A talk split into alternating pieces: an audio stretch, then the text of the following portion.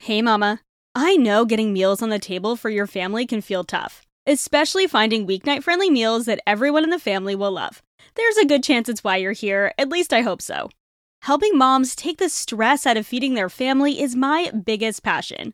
It's why I share with you here, and it's why I created the Healthy Mama Cooking Club. If you've ever wished this podcast came with a weekly done for you dinner plan with a shopping list and meal prep tips, or maybe a recipe library with over 200 family friendly recipes, cooking tips, how to's, and hacks? Well, it does, and it's all in the Healthy Mama Cooking Club over on Patreon. Starting at just $3 a month for access to our 200 plus recipe vault with printable PDF recipes, or $5 a month for weekly done for you dinner plans, plus the recipe vault and bonus podcasts every month, the Healthy Mama Cooking Club is the dinner time solution you're looking for head to patreon.com slash healthymamakris or click the link in the show notes to try it out for a week free and join over 130 other busy mamas making weeknight meals work with the Healthy Mama Cooking Club. I can't wait to see you in there. All right, let's get on with the episode.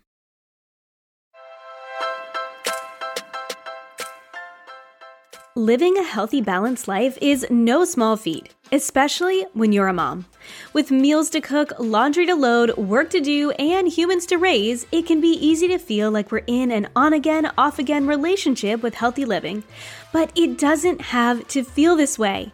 I believe living a healthy life has become way too complicated. What we need isn't a new plan or program telling us what to eat or how to live. We need simple, uncomplicated routines and information that's going to help us live our best, most beautiful life without rules and restrictions. Join me, Kristen Dovniak, holistic health coach, certified intuitive eating counselor, and mama of two, for weekly conversations on what it means to live a healthy, balanced life, uncomplicate eating, and simplify in every area of mom life. I think it's really important that we set a good example for our children that our care is important too and that moving our bodies is important. Taking a few minutes to meditate, like we can use these as opportunities to teach our children about the importance of self care and like emotion regulation and introspection, and that we don't have to feel like us doing that for ourselves is somehow taking away from our children. It might actually mm. be adding value to their lives by not only modeling this, but a well cared for mom makes for a well cared for child. Hey, friends, welcome back to the Healthy Balance Mama podcast. I'm Kris your host, and today's episode is one that I am so excited to release to all of you because I know it is going to be so incredibly helpful and really tie together a piece of advice that has been given by countless podcast guests.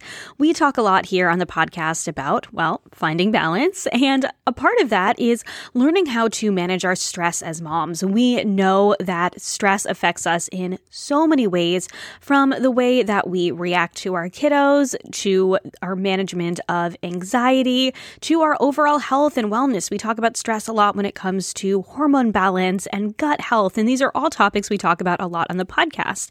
And one of the most common pieces of advice from the experts on the podcast is to meditate to get into a meditation practice, to calm your mind, to center your mind. And I know this is something that I personally resisted for a really long time, like I share about in today's episode, because I thought first, I don't have the time to meditate because I thought that I needed at least 20 minutes to meditate. And the second thing was that just I'm not the type of person who can meditate. My mind is constantly going, I'm constantly thinking. You know how much I talk? Well, I think about twice as much as that. So I just thought that meditation wasn't for me.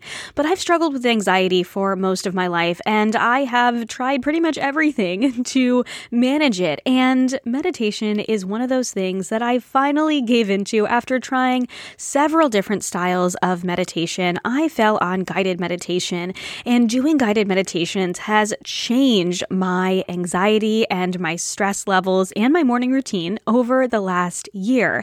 And funny enough, the person that I turned to more than any other guided meditations is Kelly Smith. And when she reached out to me and we connected, I told her how much I loved her podcast and her meditations. And I was so excited when she said she wanted to come on and share how Just 10 minutes a day is all you need to get the benefits of meditation. I was like, okay, 10 minutes, that is exactly how long I meditate pretty much every day, and 10 minutes is something that is actually doable for moms.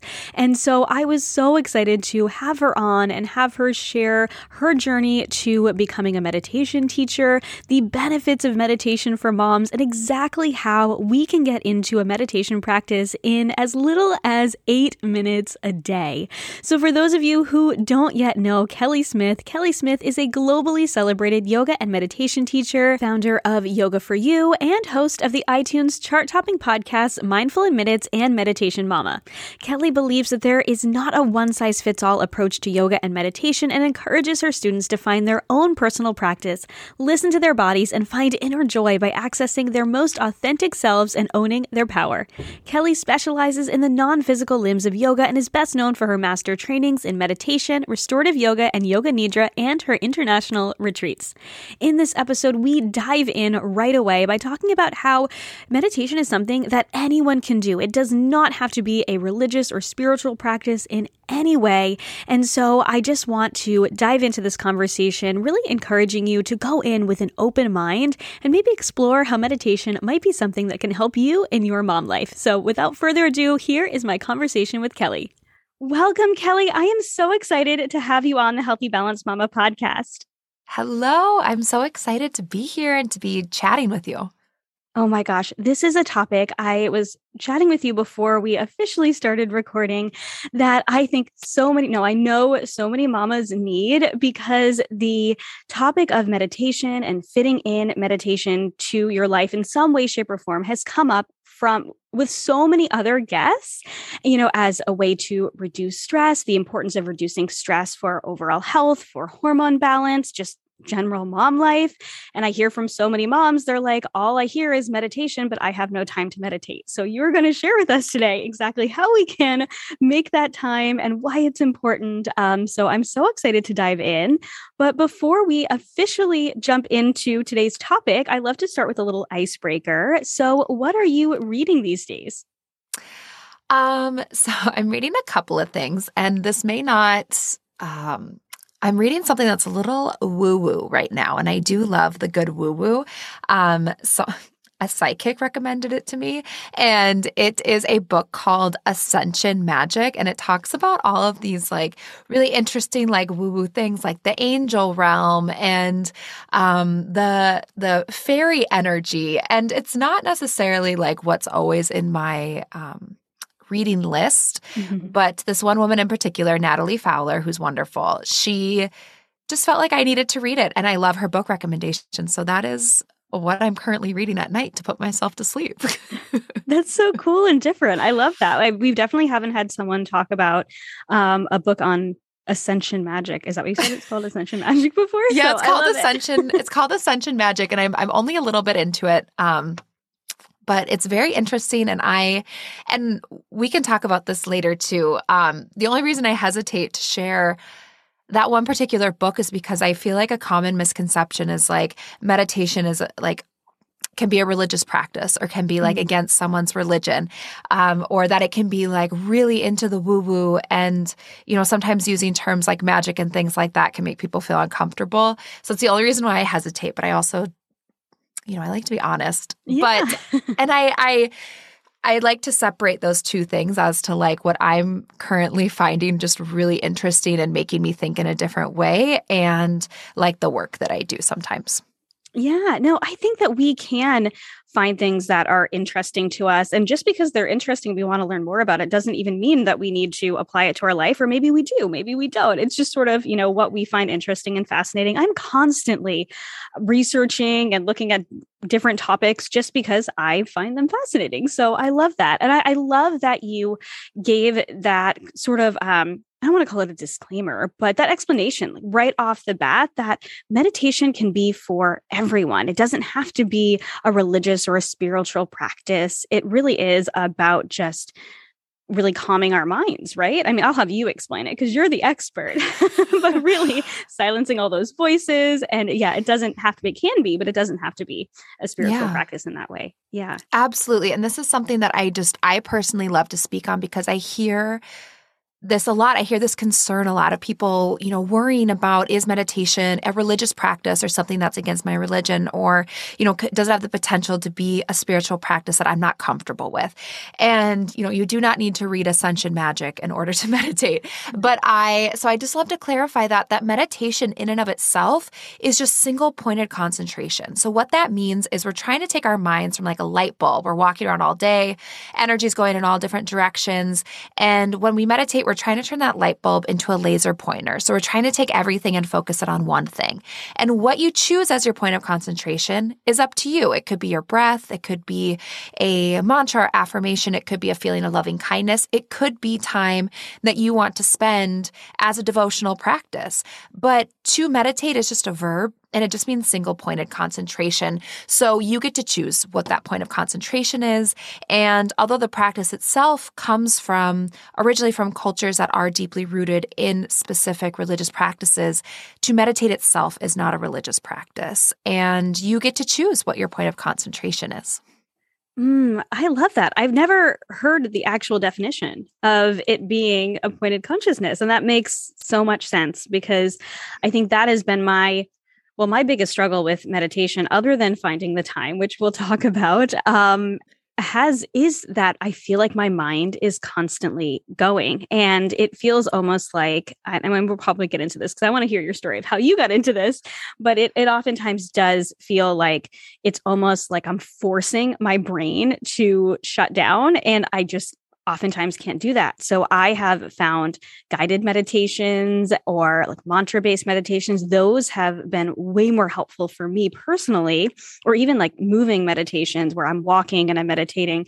Um, actually, there there's one there was one of yours that I did walking like consistently all last summer. The walking, yes, yeah. the, the guided walking meditation. Yes, yeah, because it was beautiful out and it was a way to kind of really, I guess, you called it pointed consciousness, right? To yeah, really single, just, yeah, yeah single, single point of concentration. Yeah. Of concentration. I said consciousness. Yeah. Concentration. Oh my goodness. I, concentration.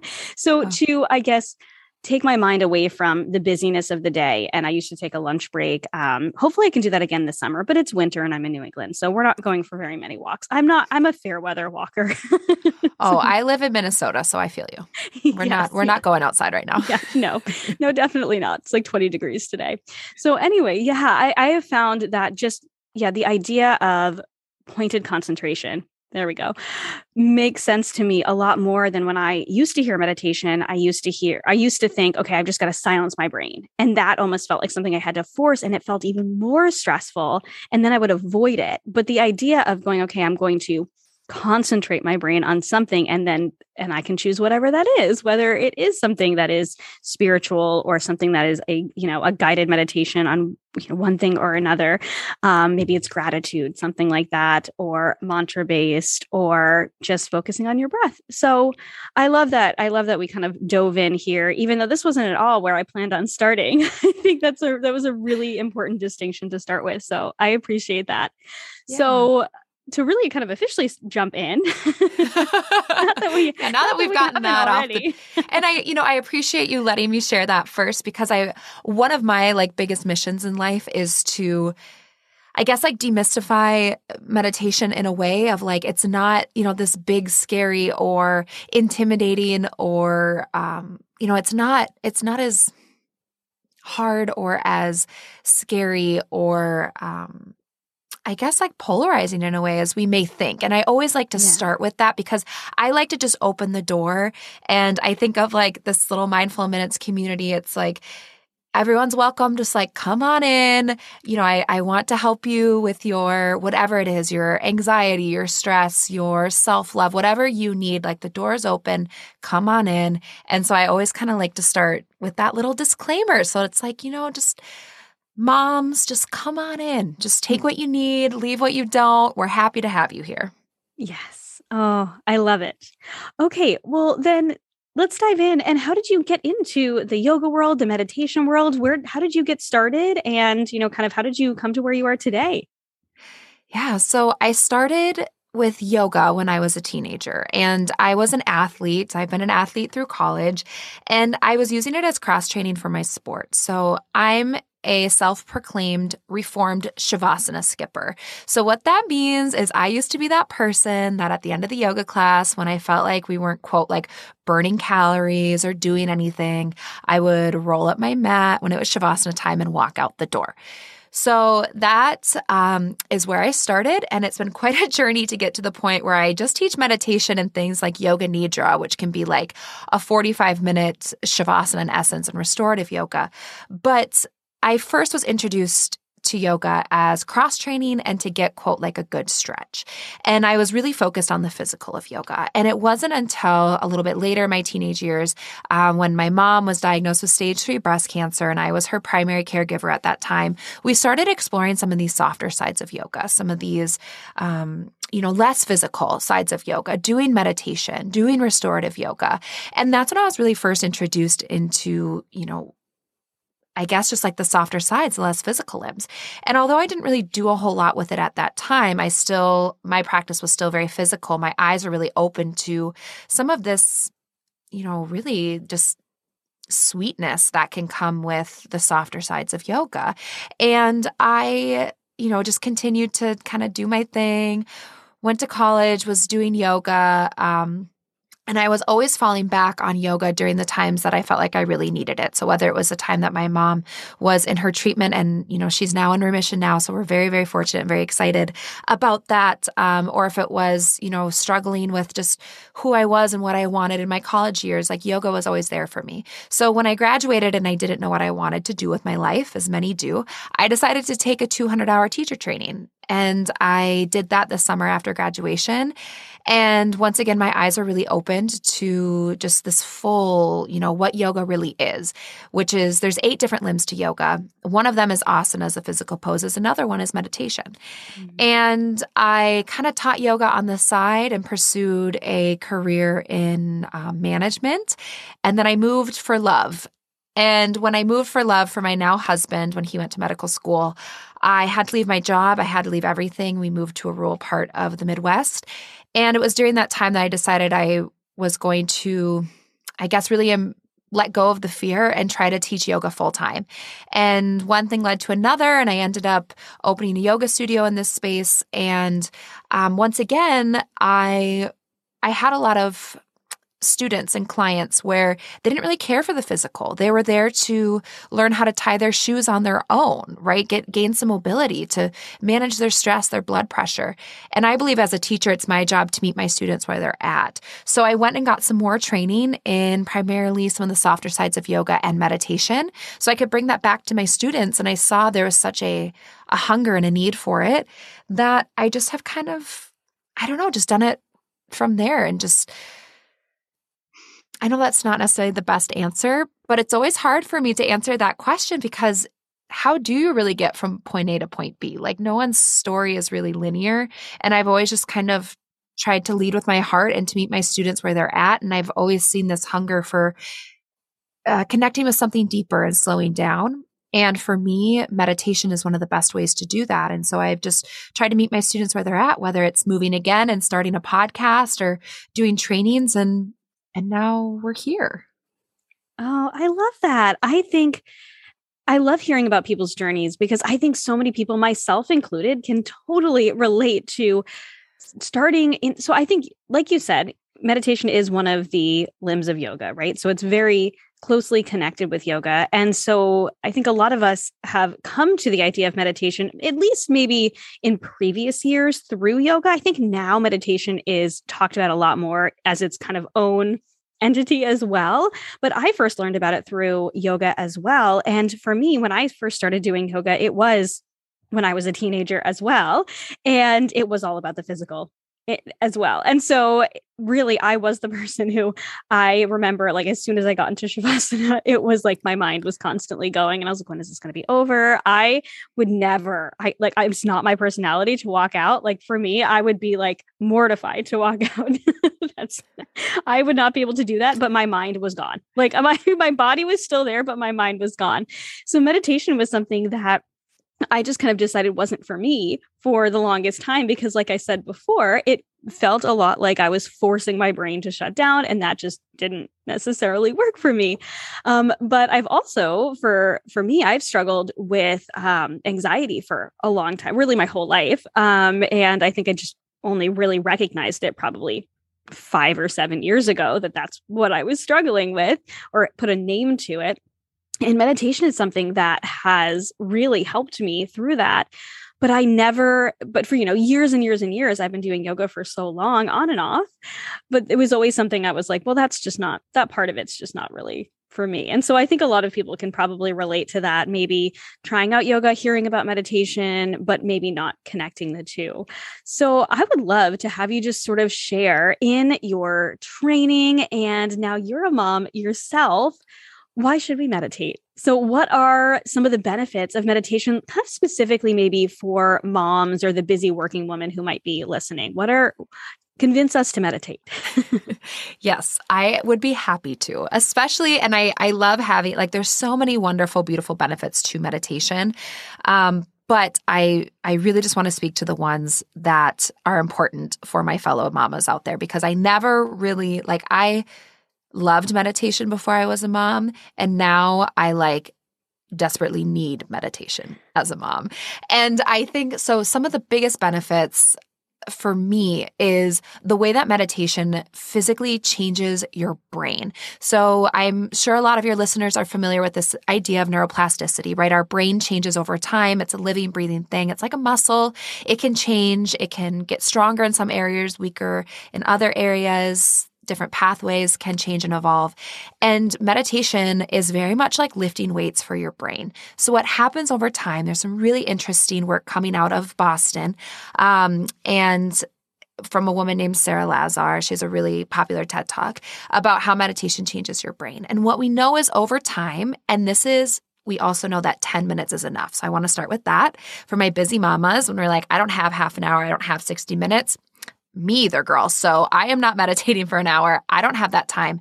10 minutes is enough to get the benefits I'm about to speak on.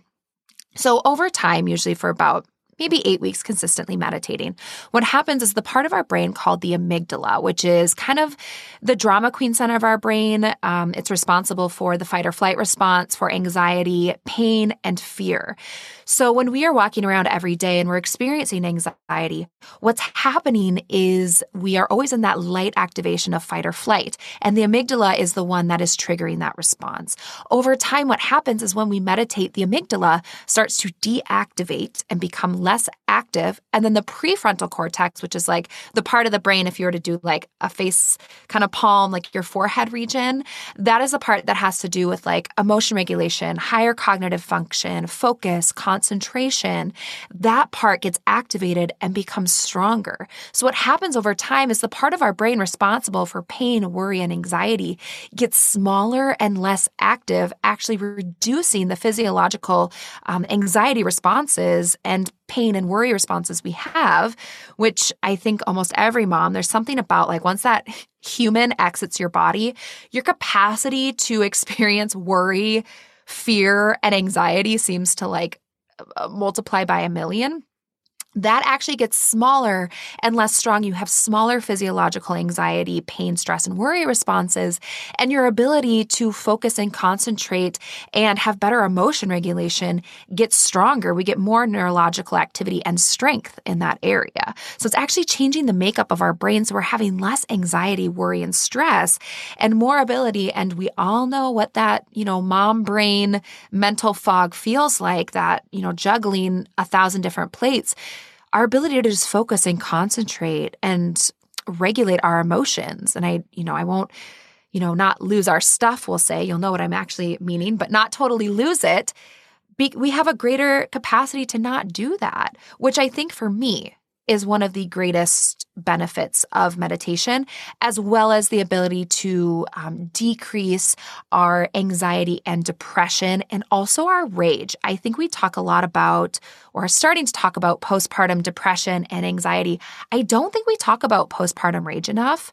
And I don't know if it's because it's like this thing that still feels a little bit taboo, but it's a real thing that a lot of women experience that just rage. And, and meditation has a way of decreasing postpartum anxiety, depression, and rage, which I think is, you know, wonderful. Oh my gosh. Yes. I loved that explanation. Oh my goodness, that was and there's so many.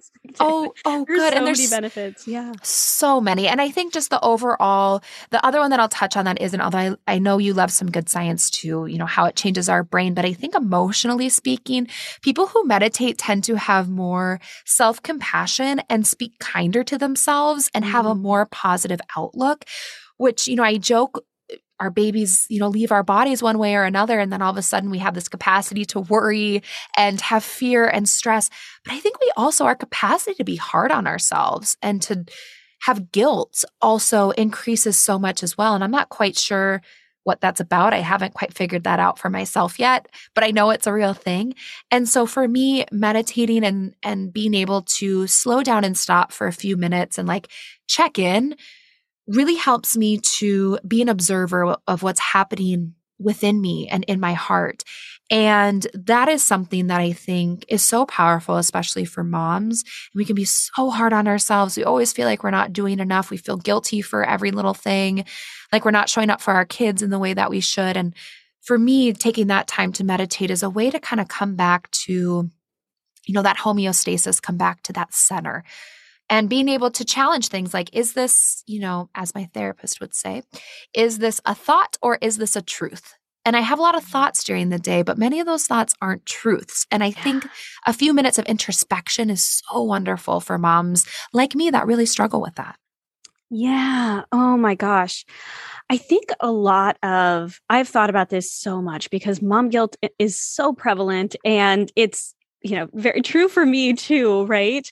I know even just yesterday um my i had a ton of recipe testing to do for a project that was coming up and i you know did one recipe with my daughter and we spent some time together and we read but she was home during the day and i just had to do it because the rest of the week is going to be rainy and i can't photograph and so i was sort of going okay, I, I, literally felt this like, do I do this thing that I have a deadline for that I have to do, or do I hang out with my kiddo? And I'm like trying to split my time. And it was just as uh, the whole time I was doing these recipes, I'm like, I love what I do. I love my job. But I'm like, she's over there. She's hanging out. She's sitting with me. She's playing on the floor. She was on the tablet for a while. We're we're there. But I still felt this overwhelming guilt. And I'm like, okay, this isn't I, Uh, this can't be. I need to figure out how to manage this. It's a once in a while thing.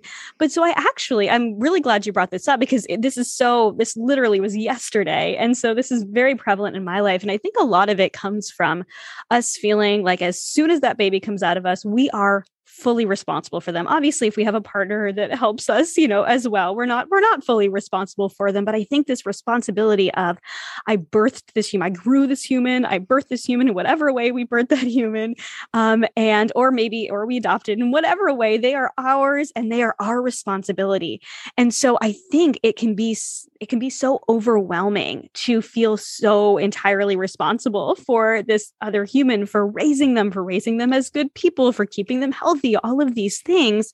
And I think in that, oftentimes what i see especially you know talking to so many guests on the podcast and talking to so many women in the community i think sometimes we take that responsibility and we turn it into guilt and we don't take the time that we need for ourselves to learn how to regulate our own emotions or take care of ourselves because we feel that pressure and i'm speaking for myself and also you know the women that i've talked to I think we feel the pressure to take care of them so much that we forget how important it is to take care of ourselves with things like meditation so that we can show up for them in a way that is more calm and centered and less worried and less anxious and i i don't think there's any cure for mom guilt or anxiety but i do think that or i mean there is for anxiety I should say, mom worry. there, there's a lot we can do for anxiety. I shouldn't say that. Um, but for for like the mom guilt and the worry that just sort of comes along with the like responsibility of raising this human and wanting to raise them well. I think it's a signal that you're a good mom too. Like if you have you care so deeply about your kiddo that you are feeling guilty when you're not spending time with them or whatever it might be. That was my that was my truth yesterday. Um and uh yeah so i just um now i'm just going on a tangent but i do think a lot of it comes from feeling that like really deep responsibility and it comes from a place of love and care but then i think sometimes we end up forgetting that we need to do those things to take care of ourselves for that absolutely and i don't even think this is a tangent because i think this even this conversation is so important for moms to hear. I mean, even just like from one mom to another. And I'm currently at a stage, my little guy is one. We just call him, as you know, we call him baby pork chop on the podcast. um, but pork chop is is one. And so I'm at a stage in life where a lot of my friends are having children. You know, everyone's kind of in the in the baby boom right now. And this is something that we talk about a lot. And I think there's so much shame around like mom guilt, or we are all carrying this around, or so many, I shouldn't say all, so many of us carry this around. And it's a very, very real thing. And if you're feeling that, one, you're not alone. Like I feel it too, especially. And I, I think no matter what your circumstances are, like, I mean, I, you know, obviously I work um, and I've been feeling a lot of mom guilt around. I lead a lot of meditation retreats and I'm heading out on one at the end of the month and I'll be gone for about a week. And that's the longest I've ever left pork chop. Mm-hmm. And I have a lot of mom guilt about, you know, going to leave for a week for this work trip and, you know, to go have a meditation retreat. And you know i it's something that i'm working through. But i think whether you are a mom who works whether you're a mom who stays at home whether you're a mom who does a hybrid or whatever it is you do carry this guilt. And i think there's something like you said it comes from love. But at least for me it also comes from this idea of like well i'm his mom. And like there's such a, a weight and an importance and this responsibility that we place on ourselves is like you know and and i think you said it so beautifully like it doesn't matter how you became mom whether that was you know biological mom or adopting or surrogacy however you became mom you're now mom to this human or humans. And i think we take so much responsibility on and we care so much about that and we want to do the best for our children. But i think sometimes we can let that you know it's all about balance in a way and not letting the pendulum totally swing to the other side where it's like you just get gobbled up by this mom guilt and where it becomes hard to function or you're not allowing yourself to live or ever care for yourself or fill your own cup even on a small micro level. I'm not talking about a full-blown meditation retreat but like just you know 10 minutes to stop and be still and meditate like because we feel like it's selfish or we feel like we're taking away from our children or you know that that we're not being the best mom we possibly can be. And a friend of mine recently told me when I had a very similar conversation with her, and I felt very bad for leaving my son at like the play lounge. I was doing like a barre class, and he was upset. And then I came back. He obviously had been upset while I was gone, and and I was like, I don't know how you do this. Like, I felt so bad. I was just next door, you know, sculpting my butt cheeks, and my kid was crying for me. And she was like, you know, I think it's really important that we set a good example for our children that our care is important too and that moving our bodies is important. Taking a few minutes to meditate, like we can use these as opportunities to teach our children about the importance of self care and like emotion regulation and introspection, and that we don't have to feel like us doing that for ourselves is somehow taking away from our children. It might actually mm. be adding value to their lives by not only modeling this, but a well cared for mom makes for a well cared for child. 100%. Oh my gosh. I, I can notice a direct relation to me not taking care of myself. And I've talked about this a lot on the podcast, but specifically my mornings, like my morning routine is what centers me for the day. And whenever I don't get in, and for me right now, my routine is literally just whoops. It's literally just i have a green juice and um, it is a powdered green juice it is nothing fancy. I am not like juicing cucumbers and anything like that first thing in the morning just so everyone is clear. That's just what feels good for me. I have my green juice i sit down and just because i like to have water right away and that's just that's my current choice. And uh, i do a 10 minute meditation and then i journal and if i just get those three things done together take me 25 minutes. But if i don't and if I, I mean, sometimes I have to sleep in because my body needs it. And I think that's totally great. But if I snooze too much and, you know, maybe start on some work or something like that first thing in the morning instead of doing my meditation and journaling, then I am not the mom I want to be. I'm not. I know that I will snap at my kids when and I'll have to apologize. And we're talking, you know, this is like 7 a.m. and it's like, get your socks on. I'm like, whoa, where did that come from? Talk about rage. and I can directly link it back to not those little moments of taking care of myself, I think matter way more than I realize until I don't do them.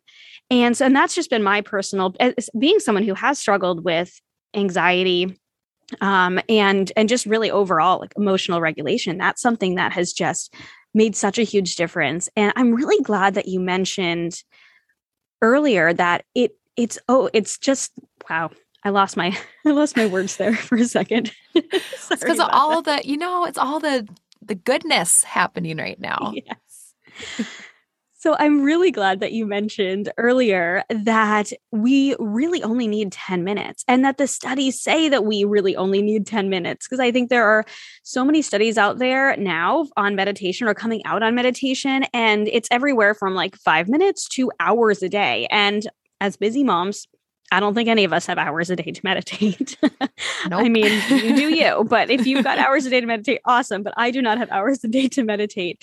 So is 10 minutes sort of that sweet spot for the people that you work with? And when is sort of like the best time of the day to meditate? Is there a best time of the day to meditate?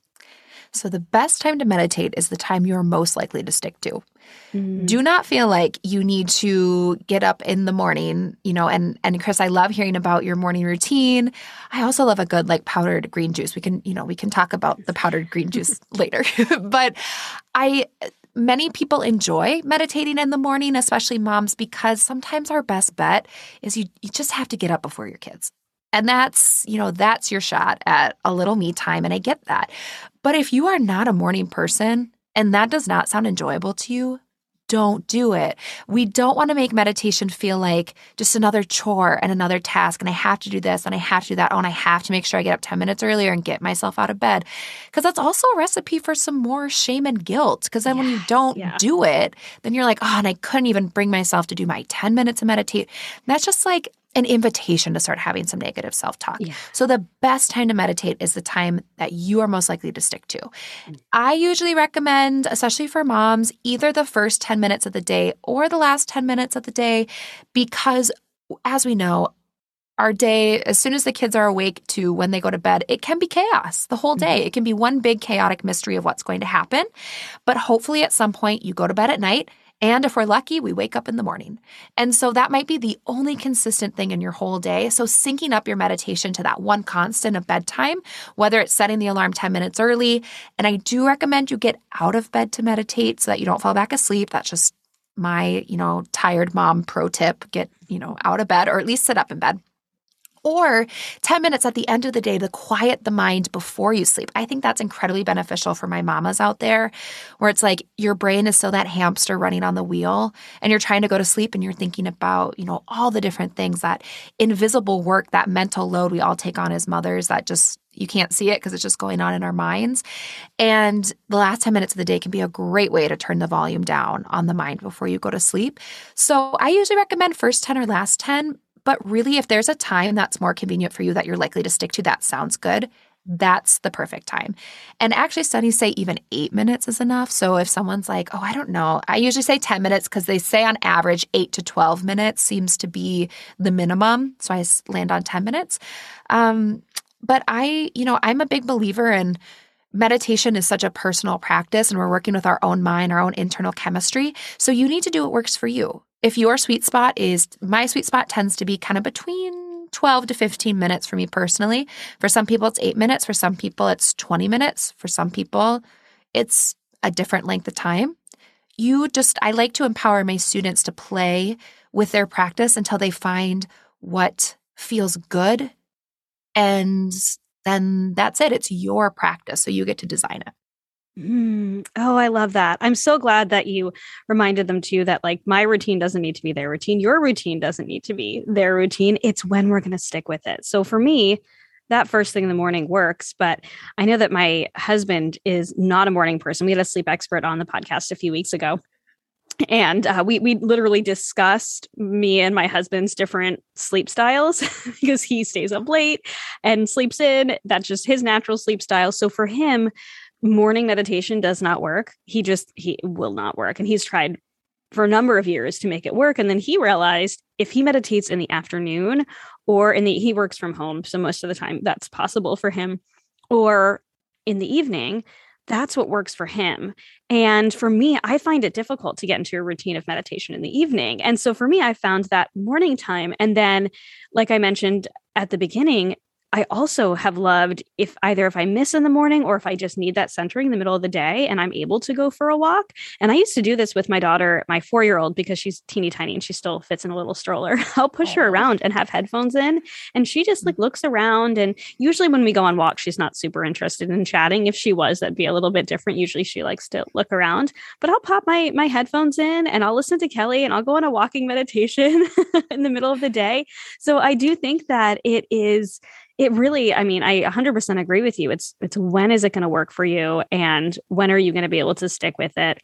Um, because yeah i think just once you get into that day for me if i miss it in the morning it's just not going to happen. But so you know the the nighttime as well if mornings aren't your time that makes sense too. So i love that. Yeah yeah good. And I, i'm glad that that resonated because i think especially as moms like it can be really hard to find the time in general. And so I, I think that just like just going a little easier on yourself and just doing the time that feels right. Like for me, a lot of times the perfect time we have part time childcare. So on the days that like our nanny is here, it's best for me to like those that little bit of time. Like I've handed my little guy off to her. I'm going downstairs to work, and then I meditate for a little bit of time to clear my mind before I dive into my workspace, which usually ends up being like eight thirty ish in the morning, and that's just what works best for me right now. And and it's okay. Like I feel like when you're building any new habit, like the best, just you have to do it in a way that will seem enjoyable and not like just another chore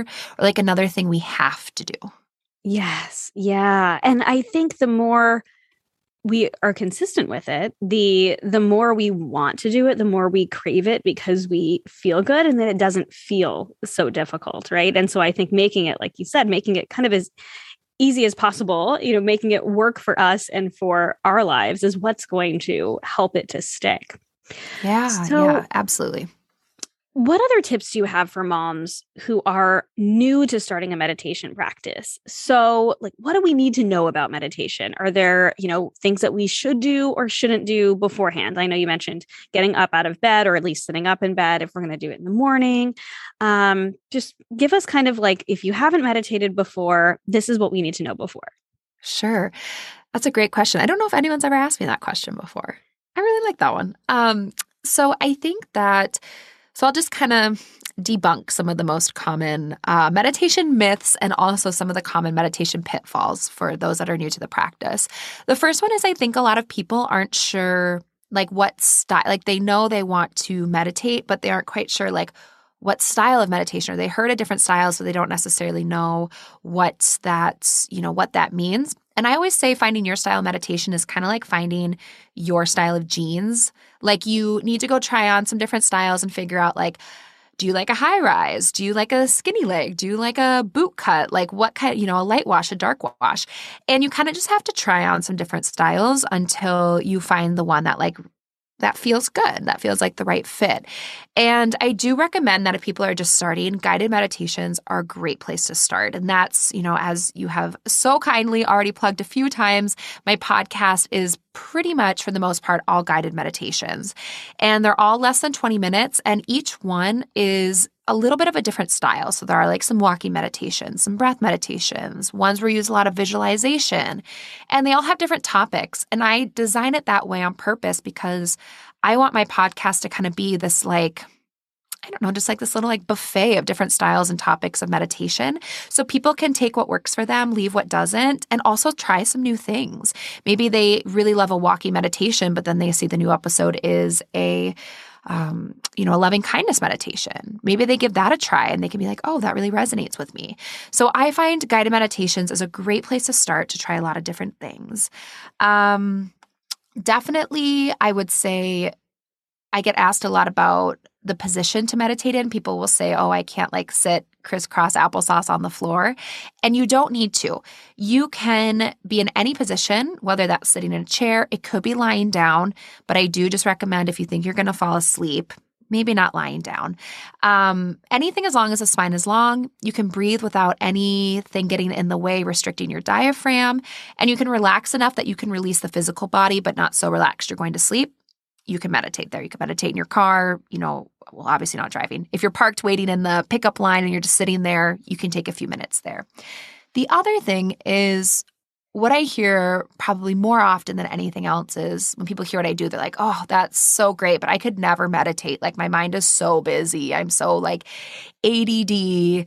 And like I actually have pretty uh, intense ADHD and dyslexia um, from childhood. But when people tell me, you know, oh, my mind's so busy, I can never meditate, I always say, like, well, that's kind of like saying like you're too dirty to take a shower. Like how are you going to remedy that that problem? And I think that there's this idea that meditation is somehow we like just our brains are a light switch and we're just going to turn our minds off and then there's going to be like nothingness. And that's not what meditation is. And meditation, a big part of the meditation practice is the distractions it is the mind wandering, it is the intrusive thoughts. And what we're trying to do is every time we get distracted, which might happen a hundred times in an eight minute sitting, you might, you know, find that every one to two seconds you get distracted, and that's okay. But I like to tell people remember the three R's, which is recognize, release, return. So just recognize you're distracted, just release it. There's no judgment. You're just like, oh, I'm thinking about my grocery list again. Just, you know, set that aside and then return to your point of concentration. And you might have to do this like a hundred times. And what we're working towards is not just like turning the brain off for nothingness, but over time, what you'll find is maybe instead of every one second or every two seconds you get distracted, maybe it's every four seconds or every five seconds. And you start to extend the time in between distractions.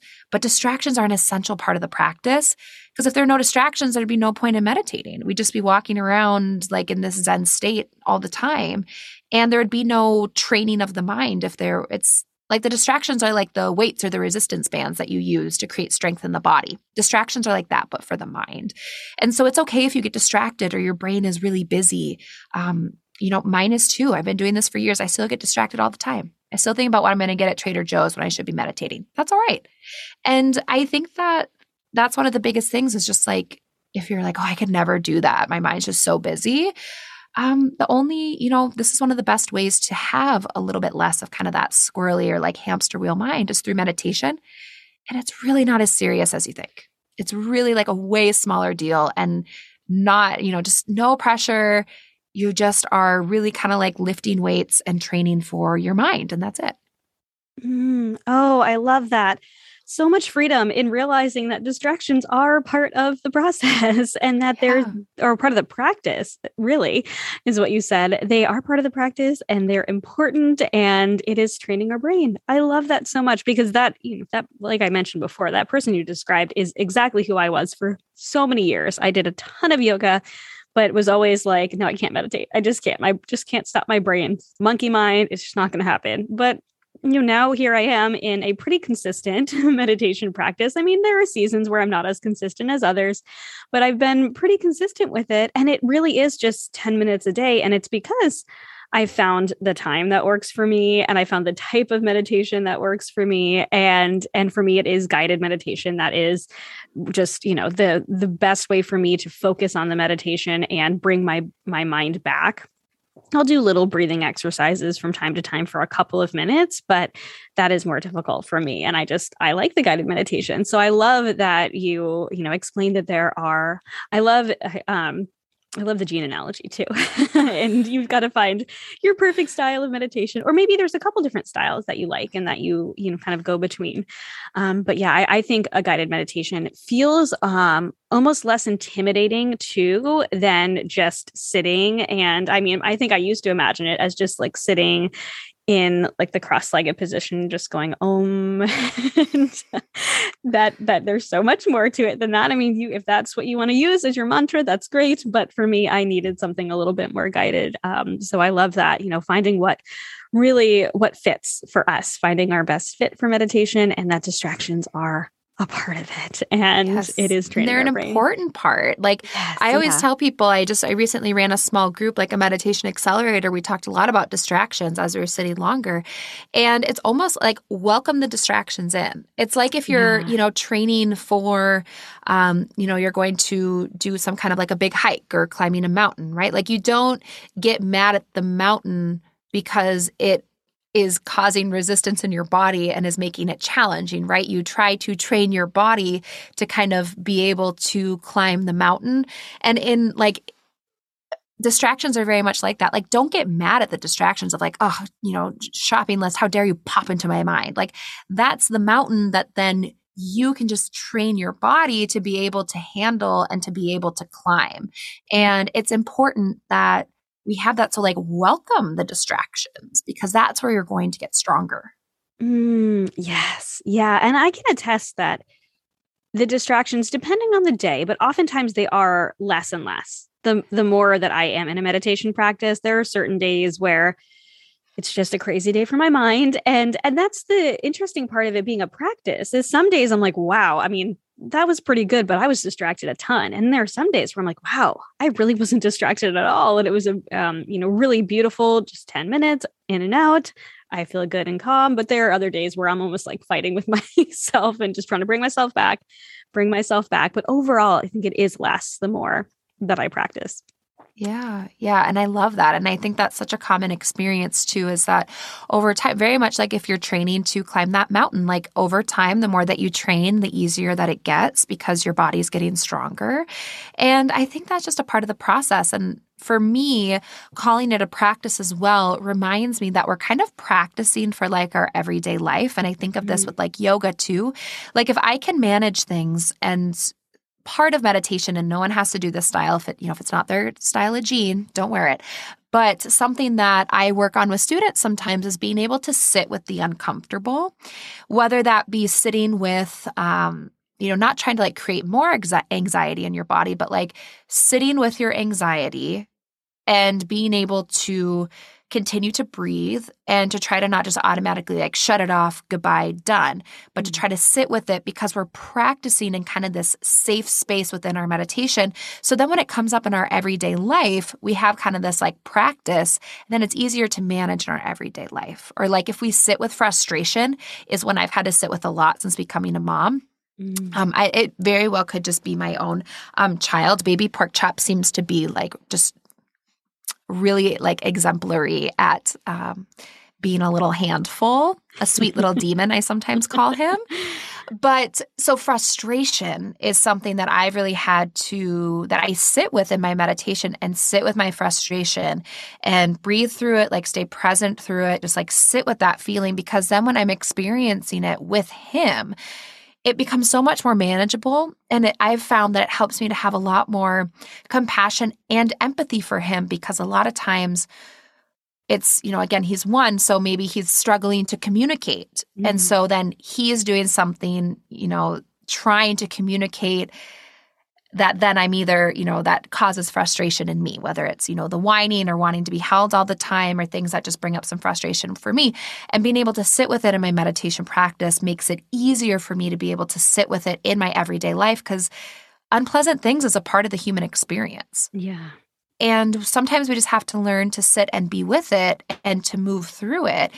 And, you know, that's something that I sometimes work with my students on is sitting with some of those less comfortable things mm. so that then we can practice in our meditation so it becomes easier when we actually apply it in everyday life. Oh, I love that. I can see that being so helpful in so many different ways because I mean, I know there are so many ups and downs and emotions with motherhood. And it seems like some days I feel like you know, everything just seems to be going well. And I'm like, wow, I feel like super balanced. I feel, you know, and I'm talking just emotionally in this case, but it's true in every area too. But I'm like, oh, I feel pretty balanced. I'm not, you know, reactionary or anything. It's sort of good. And then there are other days where I'm like, very frustrated because I've got two kiddos and uh, they are both um, adorable little drama queens. And they're four and eight at this point which are any of the mamas listening um yeah they they're dramatic ages for girls and i'm sure it's not going to get it's not going to get any easier.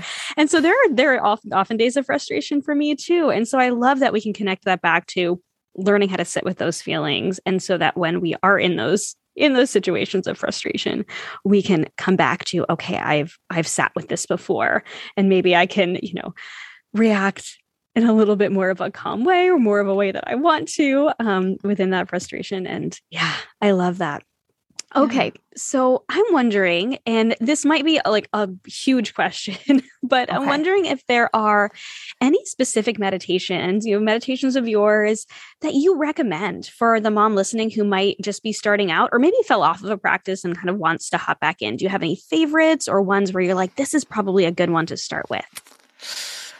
Hmm, that is a hard one to answer because I and and since you listen to the podcast, you've probably heard me talk about this before, but so when I like go through the process of like writing a meditation, to me, like all of them are so special to me. Yeah. And like and the process that I go through of writing them and I I've spoken about this before on my show, but like it's it's been a journey for me to be able to share these meditations because to me it feels like I'm sharing almost like maybe this sounds silly but like a little piece of like my soul. There's mm. something that feels so vulnerable to me about writing a meditation practice around some kind of a topic and then putting it out there for anyone to listen to it's almost like it feels kind of like someone's like reading my diary in a way mm-hmm. and and i've had to um you know, shift my mindset around this a little bit. But it's hard for me to pick like a personal favorite because they all come from a, a different place in my heart. And a lot of them come specifically from my practice and what I'm dealing mm-hmm. with. Like chances are, if you see a, you know, self-love meditation pop up or a frustration meditation pop up or a dealing with challenging people meditation pop up, I probably either currently am or recently worked through something like that mm-hmm. in my mm-hmm. life, worked with it a lot in my own personal practice, and then packaged it up in a podcast episode for other people to work with it. So I don't know if I necessarily can pick a favorite because they're all just little pieces of like my soul. But I will say that one of my favorite things to do if someone's just starting or has fallen off the bandwagon um is like go to the podcast feed and just do like a good scroll. Like don't even overthink it. Just kind of look and then if one pops up with you and it's like 10 minute anxiety meditation and you're like you know i think that's what i need just click mm-hmm. on that one give it a whirl you know listen to it. Or you know and, and just really don't overthink it. I try to make it really clear like in the title what the meditation topic is or if you're just scrolling you're like you know i do want a self-love meditation or or oh a walking meditation like you know, it's a nice day out. I should go outside. And I think that the one that kind of intrigues you is the best place to start. Mm. And again, I think it's about like having fun and doing what kind of speaks to you and what you need. And I think that for many people what i've heard is you know they they feel like because there's so many different topics that they can find what they're looking for even if they didn't know they were looking for it so they mm. might kind of scroll through and then be like oh you know like a compassion meditation like that does sound really good to me right now mm-hmm. and then you can just listen to that one um, and that's usually where I, yeah, that's that's kind of what I recommend. Just scroll through, and then the one that jumps out at you, just click it and do it. Mm. Oh, I like that because you do have so many different topics on the podcast, which is awesome because there really is something for pretty much anything we're going through. And that's typically what i do to this day is i just go and i go through and i'm like okay that seems like what i need today. And it's more often than like way more often than not exactly what i need that day. And so it just sort of that you know trusting your intuition this is what i need today or this is what i'm going through right now. Um, and then i saved some of my favorites too. Um, you know not not to be um I don't know, not to call out a specific app versus another one, but there's one podcasting app where it's much easier. I find it's easier to save meditations or save podcasts than others. Um, and I usually save them and then I can go back to them. And yes. and so and so there are certain ones that I'll go back to again and again. Like I said, the walking meditation. Um, there's a gratitude meditation I like to do probably once a month. Um, I I sort of tend to do that kind of the end of the month because I, I, have a practice of sitting with sort of my um my goals and my intentions and things like that from the month before and then kind of looking at the month ahead and that's usually the day I do a gratitude meditation. So I'll typically go back to the gratitude meditation. I think you have a couple meditations surround like surrounding gratitude but there's one i go back to.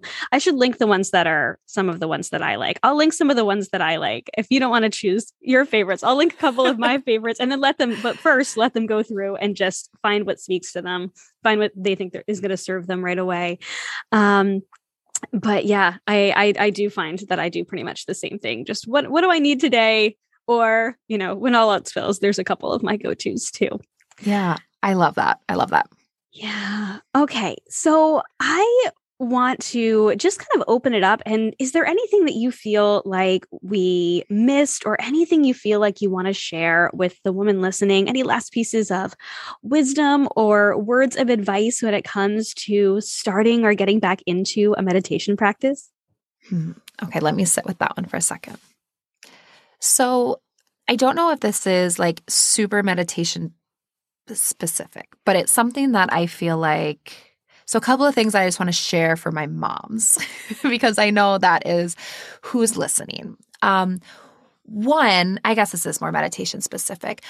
I believe that one of the secrets to living a truly joyful and fulfilling life is living from your most authentic self, your true self. And again, Kris, you've probably heard me talk about this on the podcast. I feel very passionately about the true self. And for me, what that looks like is the part of us, like just whatever you want to call it, the soul, the true self, the highest self, the divine within, you get to pick the name for it. It's that like spark, that essence of who you are. And I think that being able to access that space, so, not really having a difference between the true self that is within and the self that shows up in our day to day life, that that is one of the secrets to a truly just like beautiful, joyful, fulfilling life. This is just a theory I personally have. And for me, meditation, um, also yoga nidra, which you know we didn't dive into today. That's a whole nother you know wormhole to dive down. But you'll see some yoga nidra practices on the podcast. These practices are all designed to bring you to that true self space. And my hope is, and this is something I've you know really doubled down on and really appreciated ever since becoming a mother, is being able to connect to this true self space is something that is so powerful for a few reasons. One, I imagine everyone listening knows what it feels like, you know, like unsolicited, like mom advice. Oh, yes. that, that we all get, you know, just peppered with all day long. There's also a lot of really great information out there. There is no one way to raise your children, there's no right way to do this. There's no one right decision on anything. You just have to do what feels best from your gut for your family. And being able to have strengthened that bond with my true self through meditation, which very much can be just like 10 minutes of hanging out with your soul, getting to know this part of you, has made it easier for me to navigate uh, a lot of the noise mm. and to make some of the decisions um, and to be able to bypass a lot of the noise and the judgment and to feel good in the decisions that I'm making that they are the best for me and my family. And I think that that's a really kind of a powerful, you know, byproduct of a meditation practice as a mother. I also think that as a woman, being able to, or as a human, however you like to identify, but for me, identifying as a woman, being able to connect to my true self space and to be able to check in with what makes me happy, what brings me joy, what fills up that space, that soul space for me has really helped me to, in those moments of darkness, moments of challenge, moments of feeling like I'm losing myself in a way in motherhood, yeah. is a wonderful tool for me to be able to return to that true self, that that true north space and to check in and be able to almost like pull from like just the wells, like the infinite like depth that is within that space and to tap into that has been one of my kind of like secret weapons, I guess, through navigating some of the challenges of motherhood. And you know, I can't exactly say why I feel pulled to share that right now, but as I was reflecting on it, I was like, I just need to share this. And I think part of it is just because it can be so easy to lose yourself in motherhood at times and to give everything to your children and to want to give everything to your children. And that's beautiful and that's wonderful. But we also need to, I think, be able to to check in with the self, the true self, and it can really help with a lot of the noise and a lot of the judgment or the well you know well intentioned um people around and even just things online, right? And to me, that has been one of the kind of just motherhood secret weapons that I feel like I've been able to tap into as I navigate this. So I, I just feel like sharing that. Yeah, no, I love that. And I agree with that so much. I think it is so easy as moms to lose ourselves in motherhood, just like you said. And we don't want to wake up one day, you know, however many years it is until our kids go off to college and all of a sudden our kids are, you know, in college or off on their own or whatever, empty nest. And then we're like, I don't know who I am anymore. And I've just spent the last 18 years devoted so entirely to my kids that I am completely lost. We want to be able to show our kids who we are throughout that journey and show up again as the best version of ourselves or as good a version of ourselves as we can give them that moment yes. throughout motherhood. Yes. and so being able to continue to tap into that and to remind ourselves of who we are in motherhood i think is only going to benefit our kids too as well as ourselves. So i love that. i think mm-hmm. so too and i think it will empower your children and give them the you know, the power and the space to do the same for themselves and to yeah. stay connected to their true self and to find that true north. And at some point along the line, um, we just as humans start to lose that. Or, you know, we get, you know, opinions from other people or judgment or social media is telling us, you know, we should be one way. And I think one of the best gifts we can give our children is the courage and the space and the, um, you know, the, what's the word I'm looking for? The, um, I guess, the permission to be their most beautiful and authentic selves. And I think there's no better way to give your children that permission than doing it yourself. When you do it for yourself, you're giving permission to the people around you to do the same. Yes. Oh, I love that so much. Oh my goodness. What a perfect note to kind of start to wrap things up with. so I have some fun little rapid fire questions I love to do at the very end, um, which I want to do with you. But before I do, I always love to ask, where can my listeners connect with you? So share about your podcast. You actually have two podcasts now. Share about your podcasts and all of the resources you have on meditation for our mamas. Sure. So, my main podcast is called Mindful in Minutes. It's all short guided meditations. And then once or twice a month, I do a shorter freeform episode where I talk about whatever I feel like talking about. And then I have a spinoff, which is just a limited release. It's called Meditation Mama, and it is all prenatal meditation. So, if anyone is currently expecting, there's meditations that can help support you during your pregnancy. They're ones I use during my pregnancy. Um, so, there is that. And then my website is always a good place to start, yogafreeonline.com. There's some free resources like a free seven day meditation challenge, morning ritual builder, different things. Then, if you want to speak to me directly, I answer my DMs on Instagram. Uh, my handle is at yogafreeonline. So you can always just send me a message if you have questions about any of this um, or want like any guidance. I answer my DMs. So you can always, you know, catch up with me over there. Awesome. Oh my gosh. And as the listeners probably have probably realized from me mentioning it over and over again, um, I absolutely love your podcast. Your meditations have made meditation possible for me when I was like, okay, I really want to make this a practice again, but I feel like I don't have time. And like the 10 minutes, it truly is enough. And you have such a huge variety of guided meditations. It has really made meditation a practice in my life. So I am so grateful for you. That you don't even know how much that means to me to hear. So I appreciate you sharing that. Absolutely. Okay, a few fun rapid fire questions before we we officially wrap up. So, first one, coffee or tea? Coffee. I love coffee. Always. I like coffee in the morning, herbal tea in the evening. That's what I do. Yes, perfect. okay, podcast or book? Podcast. But that's a hard, a hard one. Yeah. what did you eat for breakfast this morning? Oatmeal. Oh, so good. With berries. Gotta put what? the berries on it. Gotta get a little bit of that fruit. yeah. What is your first choice if you are ordering takeout? Don't have whatever I'm craving. Whatever the true self wants, the true self gets. I love it. It applies to my stomach. Are you an early bird or a night owl? Early bird. Me too. And last but not least, because it is the Healthy Balance Mama podcast, and I think we've talked a lot about balance so far, but what does balance mean to you in this season? Balance to me means trying your best with what you have and accepting and being content with that.